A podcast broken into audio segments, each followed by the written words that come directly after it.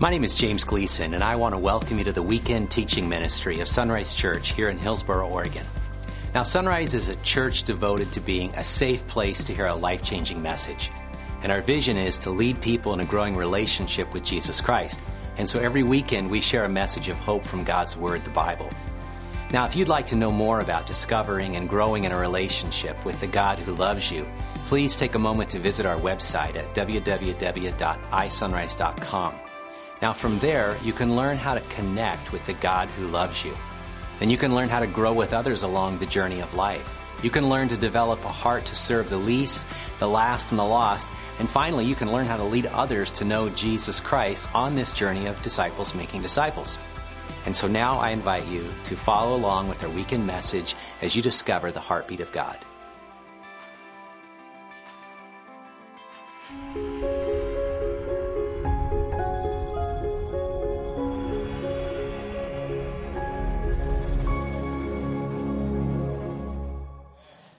I want to take you back in time.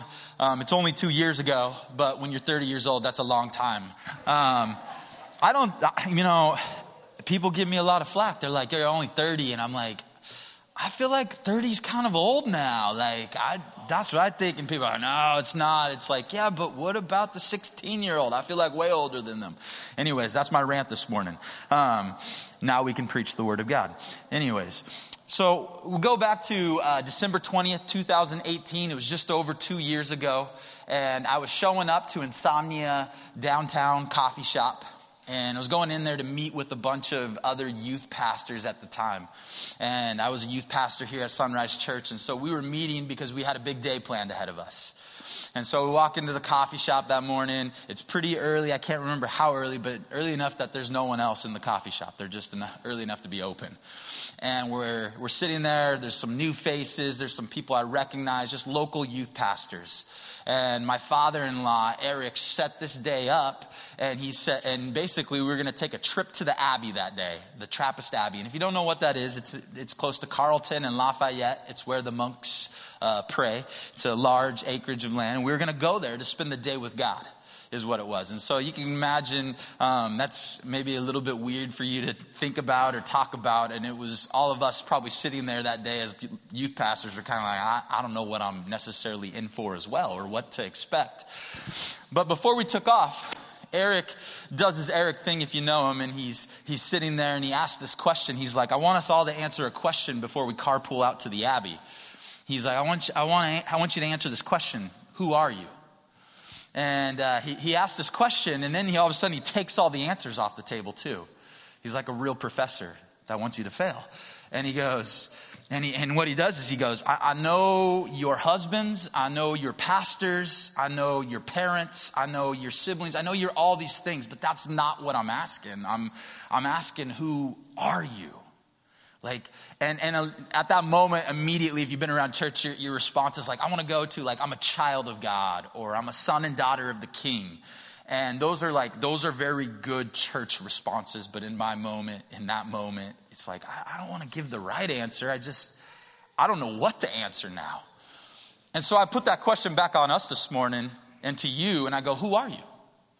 I'm not talking about your vocation. I'm not talking about what you do. I'm not talking about your past experiences. I'm not talking about your failures. I'm not talking about your achievement or successes or where you were born in the birth order in your family. I'm not talking about family lineage. I'm not talking about where you went to school. I'm talking about who are you. When you take away the relationships, when you take away um, where you come from, your accomplishments, past experiences, when you take all that away and you strip it all away, who are you? Like, really, what, what, what do you have to stand on at that point? That is, it's, a, it's kind of a hard question. And if you have to answer that, like today, it's like I, I'm leading a very large small group. That's what I feel like. You're all going to go off, have lunch today, or whatever you're going to do, and you can ask the person next to you, Who are you? And you can see if they paid attention. But if you're honest, it's a hard question to answer, especially with people around you. You're like, Well, uh, maybe I don't know who I am. And the truth is, today we're, we're entering into the story that's really told from a, from a point of service, a point of serving others and, and loving others abundantly and all these things. But I would argue more than anything, it's a message, it's a, it's a scripture about identity. It's a scripture about understanding that we are God's creation first, that we were made by Him. And so, as we dig into this today, I want you to understand until you get this part of it, until you get the identity part, you might as well just skip over the last part of this because it's really, really important that you understand where you come from and where you're going. So let's, let's dig in to the scripture. It says, It was just before the Passover festival, Jesus knew that the hour had come for him to leave this world and go to the Father. Having loved his own who were, who were in the world, he loved them to the end.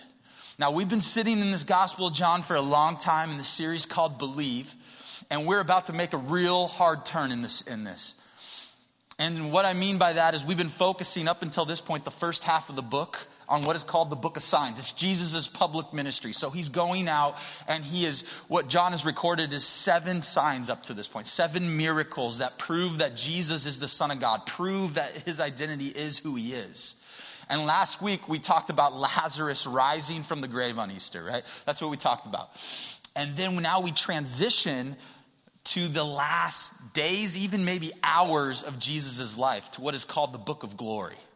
And so John has two segments the, the, the, book of signs, the book of glory. And so now we've seen Jesus' public ministry, and now we're going to look at his private ministry, which means he's speaking to those that truly believe he is the Son of God truly believe he is who he is. So he's pulling those that are really close to him a little bit closer and he's saying, hey, I need to share some things with you. I need to tell you about some things. I need to teach you some things that are very important for you to take this mission to the ends of the earth.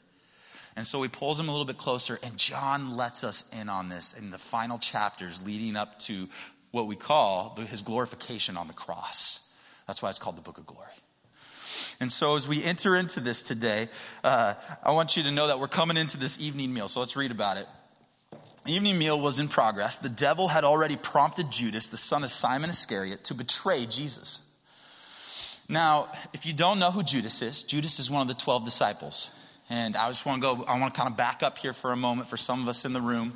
Jesus picks 12 disciples at the beginning of his ministry journey, which is about three years. And so it's like schoolyard style. Jesus is picking the team, he's picking these 12. He's like, these are the guys who are going to take my mission to the end of the earth. And I'm going to spend time with them. I'm going to invest in them. I'm going to show them what the Father is like. I'm going to show them what the kingdom of heaven is like. I'm going to do all these things with these 12 men. I'm going to change the world. And so he picks these 12. And now, if we think about the three years that they spent together leading up to this moment, to this story today, we need to understand that they did so much life together. Like, we need to think about the dinner conversations they had, the, the things that they experienced together. It was, it was a brotherhood, the jokes, the inside jokes. When one went to the bathroom, they all went to the bathroom, right? Like, that's what this is. That was supposed to be funny. That's all I got. So if we can't get past that joke, it's all downhill from here today. So, all right, back to the story. So we, we, we see this, right? We see how close their relationship is and the moments that they experience together. That this really was a brotherhood, that this really was people are close. And beyond that, I would say to understand, you have to understand that they experienced the miracles of Jesus firsthand. They were there. They saw them happen. They saw the blind man see, the lame man walk. They saw the bread multiplied before their eyes. They saw the unthinkable, the impossible happen.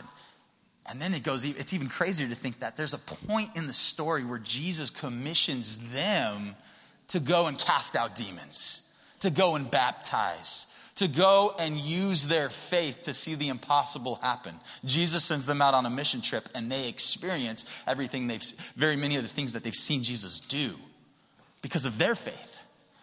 So these guys, I mean, this is real. These guys truly believe. And Jesus is going to sit down here at the dinner table with them. And he's about to do what we have been told in, in the story of Jesus is like the lowliest thing to do. But before we get there, I want to I want to focus on one more verse. Verse 3 here it says, Jesus knew that the Father had put all things under his power, and that he had come from God and was returning to God. Now, Jesus, the Father, had put everything under Jesus' authority. Jesus had privilege, Jesus had authority, Jesus had it all. But then it says that he had come from God and he was returning to God. He knew where he came from and he knew where he was going. He knew where he came from and he knew where he was going. He knew who he belonged to. That's what he knew. And, and that begs the question for us this morning as we dig into identity. It's like, do we know where we come from? Like, do we really know that? Do we know where we're going when it's all over? Do we know whose we are? I'm not talking about your spouse. I'm not talking about you're your kid's parent. Do you know whose you are? Now you got to let that sit in for a moment. Because if you don't understand this, we can't go any further. Because it says in Scripture, it says that we are made in God's image. That's what it says in Scripture, that humans are made in God's image. We're the only creature. We're the only one that God made in his likeness. You know what else it says in Scripture? It says, We are his masterpiece. You are his masterpiece. He knit you and formed you in your mother's womb. He was deciding who you would be, your strengths, your weaknesses, what you would look like. You're one of a kind. And I know sometimes we wrestle with the fact that we're one of a kind. We're like, I wish I wasn't some of the things I am. And God knows, no, I, I made you, and I made you perfect, and I didn't make any mistakes because I knew the world needed you. That's how God is crazy about you. And then you know what else it says in Scripture? It says, nothing can separate us from the love of God. Nothing. So even in your deepest, darkest moment, even in the thing that you can't forgive yourself for, God was there. God was pursuing you. God was right there in that moment saying, hey, this can't separate us. This doesn't change how I feel about you. This doesn't change that you're one of a kind. This doesn't change how I've made you and shaped you and formed you. These are hard things to believe. Like I just I just whittled through three of them, and some of us go, man, that's, that's really good. But does that change anything? Does that change the way we live? Does that change? No, because the truth is, is that so many of us miss that message. Because we live in a world where love is conditional. That's what we're used to. Marriage is conditional. If you love me, I'll love you. That's supposed to be like the closest thing we have to our resemblance of our relationship with God as the church. And right, I mean, seriously, it is based on conditions. It is based on being good enough. It is based on if you if you check all the boxes, if you if you are just right here and you score high enough here and you, and you got this, then you're good enough. Because I will allow you, I will love you when you've proved it to me. Like that's that's the world we live in. That's how love works. And so when I riddle off all these Bible verses about, oh man, God loves you, all this stuff, I think we can go, yeah, but I live in a world that tells me this. And so, what do I do about that, Taylor? Because that's the message I keep getting. And the reason we keep getting that message is because, and I'm, and I'm not here to pick apart your life, but I'm just here to tell you how mine looks, right? It's like social media, right? social media tells us the same thing all the time. Well, you need this, you need this, you should look like this, and this is what your friend circle should look like. Or you go to the news and it's like, this is what you should believe. This is what you should question. Or just binge watching your favorite show on Netflix or Hulu, or you pick your, your device. Like they all tell us the, what we're, what the family we're supposed to have, the house we're supposed to, the car we're supposed to drive, what our friendship should look like. There should be a friend who does this in our life. There should be a friend who, who does this in our life, and there should be this kind of person in our life. Like it tells us the roles we're supposed to play. And when we, we start watching these things, we start consuming these things, and then we start getting around friends who tell us maybe the same thing because they're watching the same stuff or hearing the same stuff. It's like we read these three Bible verses and we go, I'm, I'm in God's, I'm made in God's image. Nothing can separate me from his love. I'm, I'm one of a kind. And, and it almost doesn't penetrate our soul because where we live our lives and where we, where we really do daily life is with the, mess, the opposite message. And so you need to hear this morning, above all else, that God's crazy about you. That God has pursued you. That God is just running after you in that deepest, darkest stuff. Like He's there. Even when right now, if you go off and you sin today, God will be there. Like if you fall short, God's there. He loves you. Nothing can change the way he feels about you. You come from God and you will return to God one day. Like that's that's who it is. And if we can't understand this, I'm gonna say this a lot today.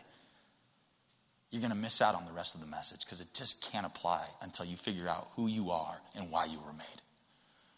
That you are God's creation. And that no one, not even the person sitting next to you today, can take that away from you can take away your purpose, can take away any of the ways that God feels about you. And so I want to move ahead to what Jesus does next. And the reason he's able to do this is because he knows where he comes from and he knows where he's going. It says, So he got up from the meal, he took off his outer clothing, he wrapped up a towel around his waist.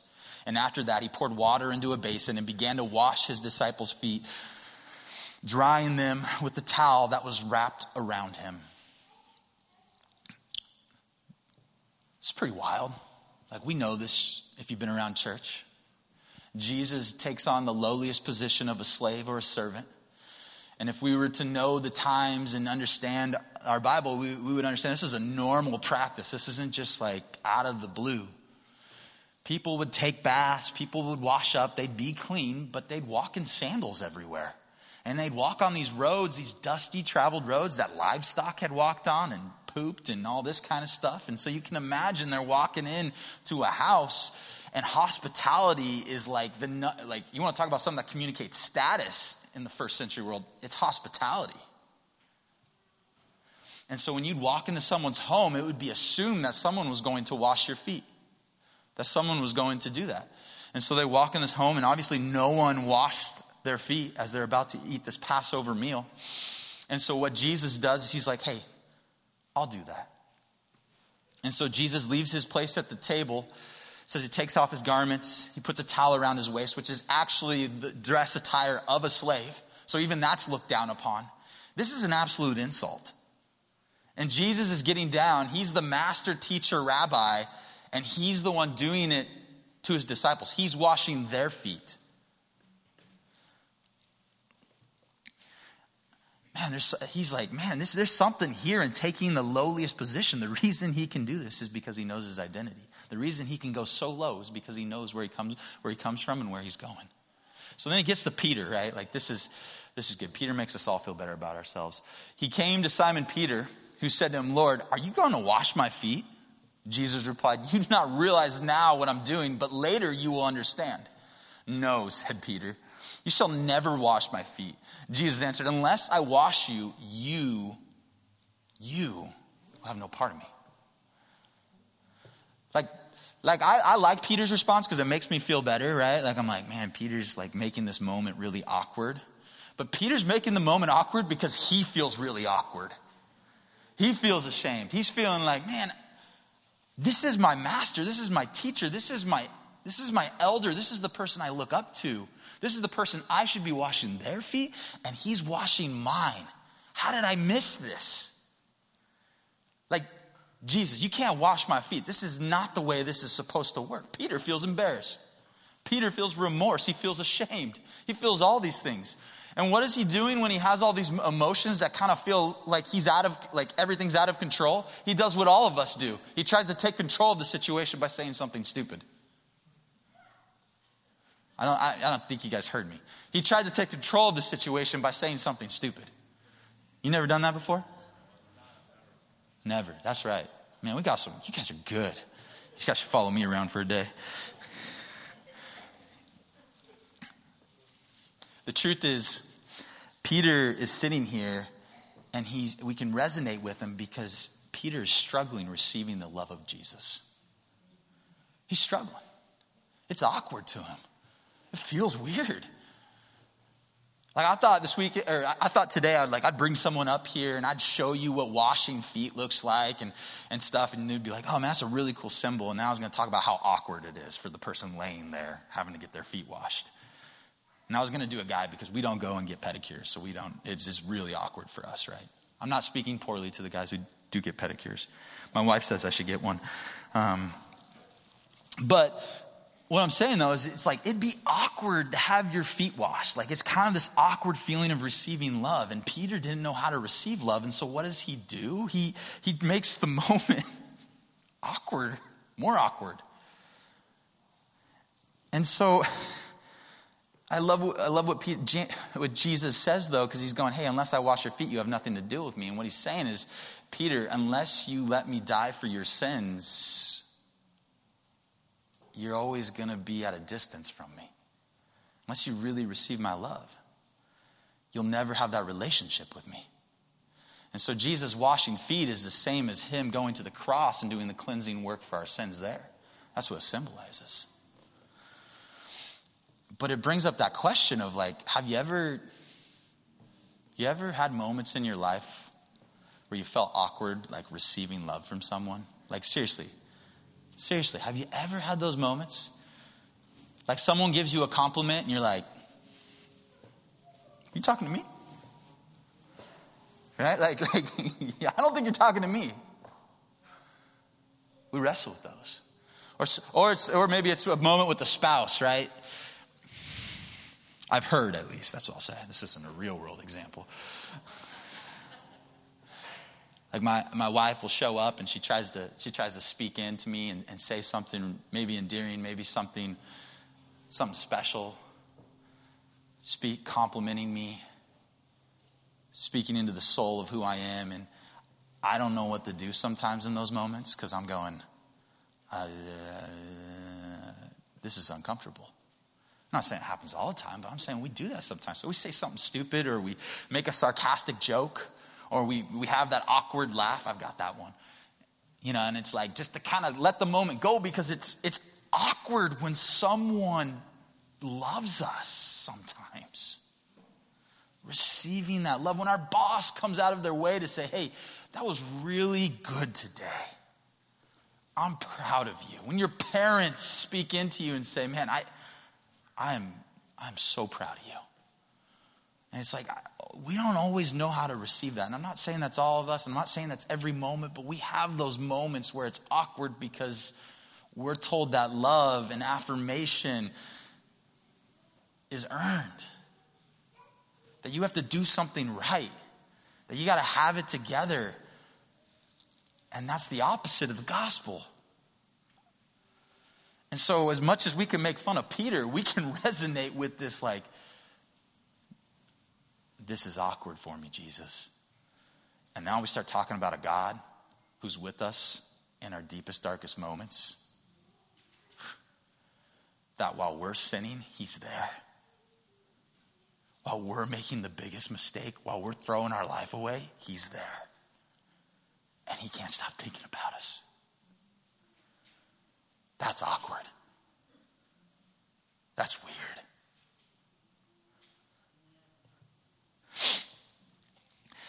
And then I just want to go to give you kind of a little bit of a practical example, a little bit of what it looks like. I want to go back to my story at the Abbey.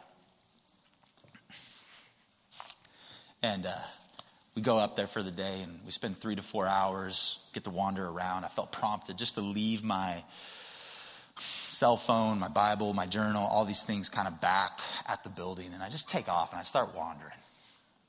And I, start, I come to a place, I eventually wander up this path, and there's this creek going up this path, and I come to a place where there's like two stools, right? I'm like, perfect, I'm gonna sit down. So I sit down and I just start talking to God. I just start just talking like He's there, sharing my hurts, sharing my pains, sharing everything maybe that I didn't even know I was feeling. You know, and I just start doing this. And then I, and I feel this like weird, like prompting, I'll say. Don't ask me how to hear God. I really don't know all the time. All right. But I, he's like, hey, I feel like he's like telling me to go put my bare feet in this creek that I've walked up next to. And it's, remind you, it's a December day. And so I take off my shoes, I take off my socks, and I go and I, and I sit in the edge of this creek and I'm sitting there and I'm like, you want to talk about awkward? It's awkward now. And then to make it even more interesting, one of my fellow youth pastors walks up the trail as I'm sitting there. And he didn't say anything. He didn't need to say anything. It was awkward. and he kept walking. And my feet went numb. And I sit there and I look back at that moment that honestly has changed so much. And I realized that God was meeting me in that moment. God was meeting me in what felt so vulnerable and so out of place and so dependent on Him. He was ministering to me, He was speaking into me. And it felt, it just felt wrong. It didn't feel right, anything about it. But God was, God was speaking into the soul of Taylor. And I needed to get away from the distractions and all these places so that I could hear it. So I could hear the number one thing that mattered that God loved me, that God cared about me, that God said, I'm, You're my masterpiece. And I'm just telling you that there's probably some things in your life that you may need to get away or, or get the distractions out. And it might be getting getting a Bible out and reading it or creating time to journal or something, but you need to get some distractions out of your life so that you can hear what God really has to say about you. The reason that some of those words don't pierce your heart is because the truth is you've become so numb to them that they don't matter anymore. And I believe that God is calling you, calling us to a place where we can hear them and we can celebrate them. And that it can really change the way that we live. So we don't have to be like Peter and make it awkward. Because Peter, Peter gets even better here. This is where he goes. then, Lord, Simon Peter replied, Just not my feet, but my hands and my head as well. Now he wants a bath. Jesus answered, Those, he's taking advantage of the situation. Jesus answered, Those who have had a bath need only to wash their feet. Their whole body is clean, and you are clean, though not every one of you. For he knew who was going to betray him. And that was why he said, Not everyone was clean. I think this is that point to reemphasize, that, that moment to reemphasize that Judas, one of the 12 sitting around the table, is about to betray him. We, we found that out earlier, and this is what he's speaking to. He's correcting Peter, and then he's speaking to his betrayal. But then see what he does next here. It says, when he had finished washing their feet, he put on his clothes and returned to his place. Do you, do you understand what I have done for you? He asked them. I want to go back to verse 3 here just to show you something. It says, Jesus knew that the Father had put all things under his power and that he had come from God and was returning to God. Now go back to this verse before this. Thank you. Says, when he finished washing their feet, he put on his clothes and returned to his place at the table. So Jesus is showing us in this story, he leaves the table. He goes down to the lowliest level. He washes feet. He then returns to the table. Jesus leaves heaven comes down, dies for the sins of the world, returns back to the Father. That's what he's, that's what he's saying here. Hey, isn't that a beautiful picture? That Jesus would leave his place of privilege, his place of authority, the place that's comfy and nice, to come and save us, to pursue us. That's who God is. He comes and he washes feet. And then he calls us to do the same. Let's go to verse 13. It says, You call me teacher and Lord, and rightfully so, for that is what I am. Now that I, the Lord, your teacher, have washed your feet, you should also wash one another's feet. Jesus is setting the example for us. Go to the next slide here. It says, have I've set you an, ex, an example that you should do as I have done for you. Very truly, I tell you, no servant is greater than his master, nor is his messenger greater than the one who sent him. Now that you know these things, you will be blessed if you do them. Jesus is saying, I've leveled the playing field. I've leveled the playing field. No one's greater than anyone. If I'm willing to take the lowest position, then you can too. And this is where we can finally look ahead and move forward and go, okay, once we figure out this identity piece, now we can understand the fact that God has called us to serve others. But we have to serve from a place of identity in Him. Because when we serve from that place of security, when we serve from a place of knowing whose we are, man, we, we serve from a healthy place. We serve because Christ's love has compelled us, Christ's example goes before us. We understand these things. We get this. We go, man, I serve because God first served me. That's the place we serve. I serve because I know where I come from and I know where I'm going. Like that, that's the reason we serve. If we, if we all of a sudden come in and we start trying to serve others from a place of emptiness that we haven't been ministered to by God ourselves, we start serving to get accolades. We start serving to find our purpose. We start serving for others to say things about that. That's what we start doing. So serving is no longer an expression of our love. It's actually a way to attain something that we think we need to fill that hole, to fill that gap, to fill that place of purpose that only God can fill. You got to get the order right. If you get the order wrong,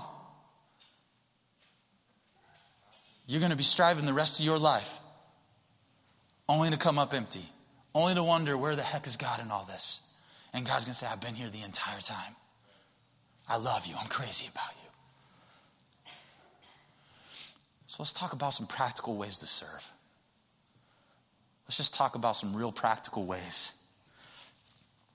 I wrote a few of them down. They're in the sermon notes. You want them?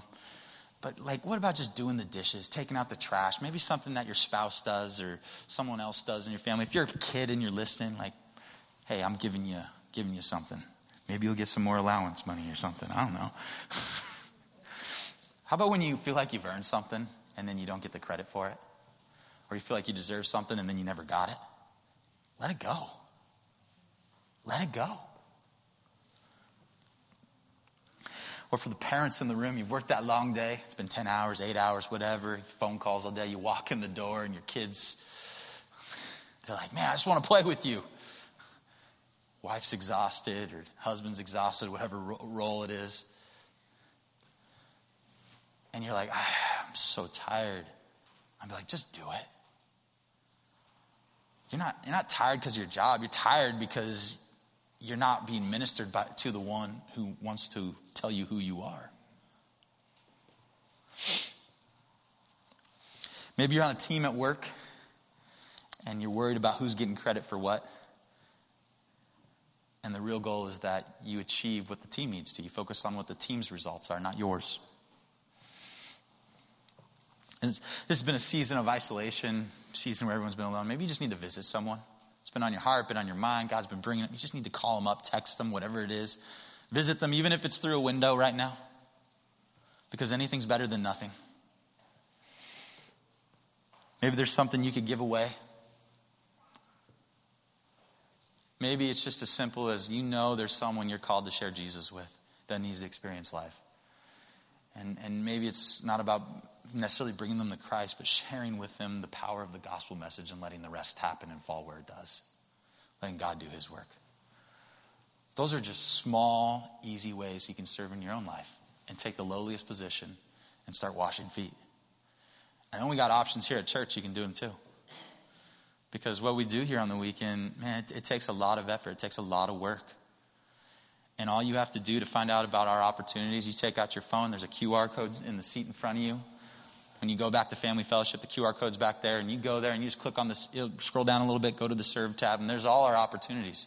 You can be a part of the Connect team, you can be part of the parking team, the safety team, the prayer team. There's a place for anyone with any gift. You can be a part of kids' ministry. You're like, oh man, I don't know Taylor. But the truth is, can I, can I just tell you like the power of what's happening in kids' ministry right now? Like kids are being discipled, kids are being loved on. And while that is happening, parents are being ministered to by God. That's what's happening. And when the parents get ministered to, whew, watch out, household. Watch out. That's what's going on back there. And we're seeing it. We got stories of it happening. And so I'd encourage you Maybe it's youth ministry. We got teenagers that have been out of school, finally going back, isolated, consuming everything that online has to offer in the season. And they just need someone to love them and tell them that they're there to listen. We got a worship ministry. We got a tech team back there that makes the weekends go so that everyone online can watch, So you can go back and watch it so that the music sounds good because they need a little help with that. Specifically, Aaron. No, I'm just kidding. It's my only time I get to make a joke about him, so I, I take advantage of it. Um, no, I mean, maybe it's just the simple fact that you got an idea. And you're like, man, I'm really passionate about this idea, and I feel like God's calling me to this, and, and, and this is what I really want to do. And I would say we have spent a season here at Sunrise where we have deconstructed everything intentionally. We have taken everything and we stopped doing it because we're saying we don't want to do what we've always done. We want to do what God is doing. And that might mean doing, letting go of some things that we've always been a part of because God might be moving somewhere else. And can I tell you, like your idea, your thought, your passion might be the very thing that we want to rally around? Like, seriously. I mean, we might say no, we might not, but you're never going to know unless you step forward. We want to be a part of what God is doing in your life. We want to be on this journey together, allowing places for you to serve. I want to invite the worship team up, and I just want to close with one final thought here for you. And I think this is, uh, I think this is what's really, really maybe the greatest takeaway of the entire entire message to understanding the capacity and the depths and the, the love of Christ. Jesus just gets done and he washes all their washes all his disciples' feet. He comes back to the table. And it says that he's deeply troubled. This is actually what it says. It says, and he, I tell you the truth, one of you will betray me. He's deeply troubled. He's, he's about to be betrayed to his death. It's like that moment where you're so nervous you can't even eat. Right? Nothing sounds good. He says, One of you is going to betray me. And then the disciples' response is they looked at each other, wondering whom it can mean. Like, who could he mean? And I look at this, I'm going, I don't get it. And here's why I don't get it. These guys just spent three years doing their whole life together. They spent three years, every moment together. They had deep conversations. They knew their weaknesses. They knew their strengths. They were, they were the church.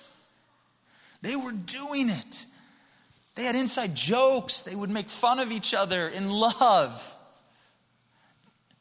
They experienced the power of Christ together. It was so close. And so all of a sudden, when they're sitting there at a dinner just as normal, and Jesus goes, Hey, one of you is going to betray me. And they all go, Well, who's going to do it? I'm like, Wait, how do you guys not know? How do you not know that someone at the table, like, there's had to be a sign? And the truth is, the reason no one could know is because that Jesus' love did not differentiate based on performance of each disciple.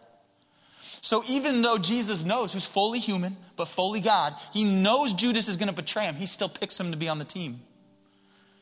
And even though he knows Judas will send him off to the cross to die, to, to have the greatest punishment, he still loves Judas the same as he loves Peter. Jesus' love does not change based off performance. Jesus' love does not base you ever tried to love someone who's betrayed you? It is hard. Oh my goodness. But yet Jesus doesn't skip a beat. He loves through the pain, he loves through the rejection, he loves through it all. You think you've done the unforgivable? This guy's going to send him to the cross. And we're going, praise God. But don't forget the pain. That was his friend. They had moments together. And then this is this is just the extension of Jesus' love because what Jesus does next is just someone leans in and go, Hey, who Jesus, who, who is it that's going to betray you? And Jesus responds like, here, I'll show you how it is. It's the one to whom I give the bread and then I dip in this bowl. He's going to give this bread. He's going to dip it in a dish and give it to Judas. And a lot of us go, that's interesting. But really, by doing that, Jesus is communicating friendship. He's communicating that they are friends. And not only that, that also Judas could be the guest of honor. And this isn't to antagonize, this isn't to make fun of. This is to go, Judas, I know you're going to betray me, but that doesn't change the way that I feel about you. I'm hurt, I'm troubled, I'm in pain, but I still love you. That is the love of Christ that is supposed to compel us. That is the love of Christ and how far it goes. It, has, it knows no ends, it knows no bounds. It, you can't contain it, you can't define it. I'm giving you my best shot at it, but the truth is, it goes way beyond that. And that is the love that would just have us get out of our seats and go, How can I serve? How can I love? How can I do the unthinkable, the menial task, become a slave at home, become a slave to those around me? Understanding that, man, my performance, whatever I think I need to be, actually is just empty at the end of the day. The truth is, what's full is my identity in Christ. My identity knowing that I was chosen, I was loved, I was picked, I'm a, his masterpiece. That's what changes us. So I just want to invite you to that. I want to invite you into that moment of just understand that God loves you. And that's why we get to worship, because it's a moment where we get to receive the love of God. We get to respond to the message, respond to what God is doing in our hearts and in our souls. And so I want to worship with you on our way out of here this morning. I love you guys, but I pray God's love would change you and transform you. Not that you would be trying to earn it the other way.